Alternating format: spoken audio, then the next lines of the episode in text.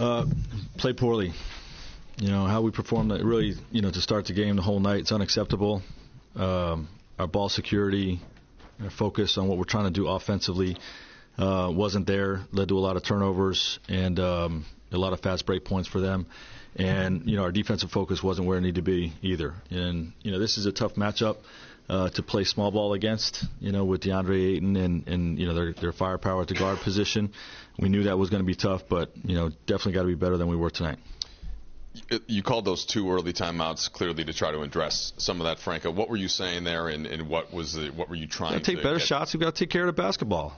You know, we're taking terrible shots and we're and we're turning the ball over, and, and they're just getting runouts. And you know, obviously, um, you know that that puts you at a disadvantage to start. And then the defensive disposition uh, needed to be better.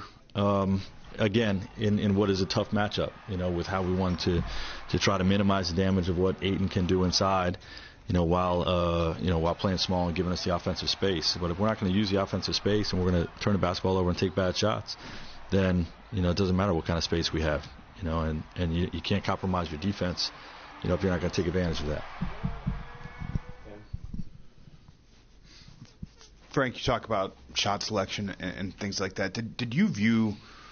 It's it's weird to say this in a night where they scored as much as they did, but did you did you view a lot of the, the issues to be more so on the offensive side of the ball? I would No. say it was even. I mean, the defense, the defensive numbers are going to going to be what stood out, but uh, again, a lot of those were poor offensive possessions that led, led the runs. They had 20 fast break points in the first first quarter.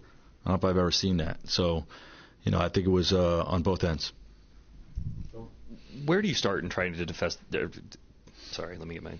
Where do you start in trying to address the defensive stuff that you talked about? I mean, I know it's been season long. Look, we're we're trying to we're trying to make things happen, you know, with a with a smaller lineup, which is benefiting our best player offensively, and and, and giving us a chance, you know. But, um, you know, it's it's not a lineup that's that's built to be great defensively, you know, and, and unless we really execute uh, our switching the right way and, and everything that goes into negotiating through some of the mismatches that are created, and um, certain opponents are are tougher to do that against than others.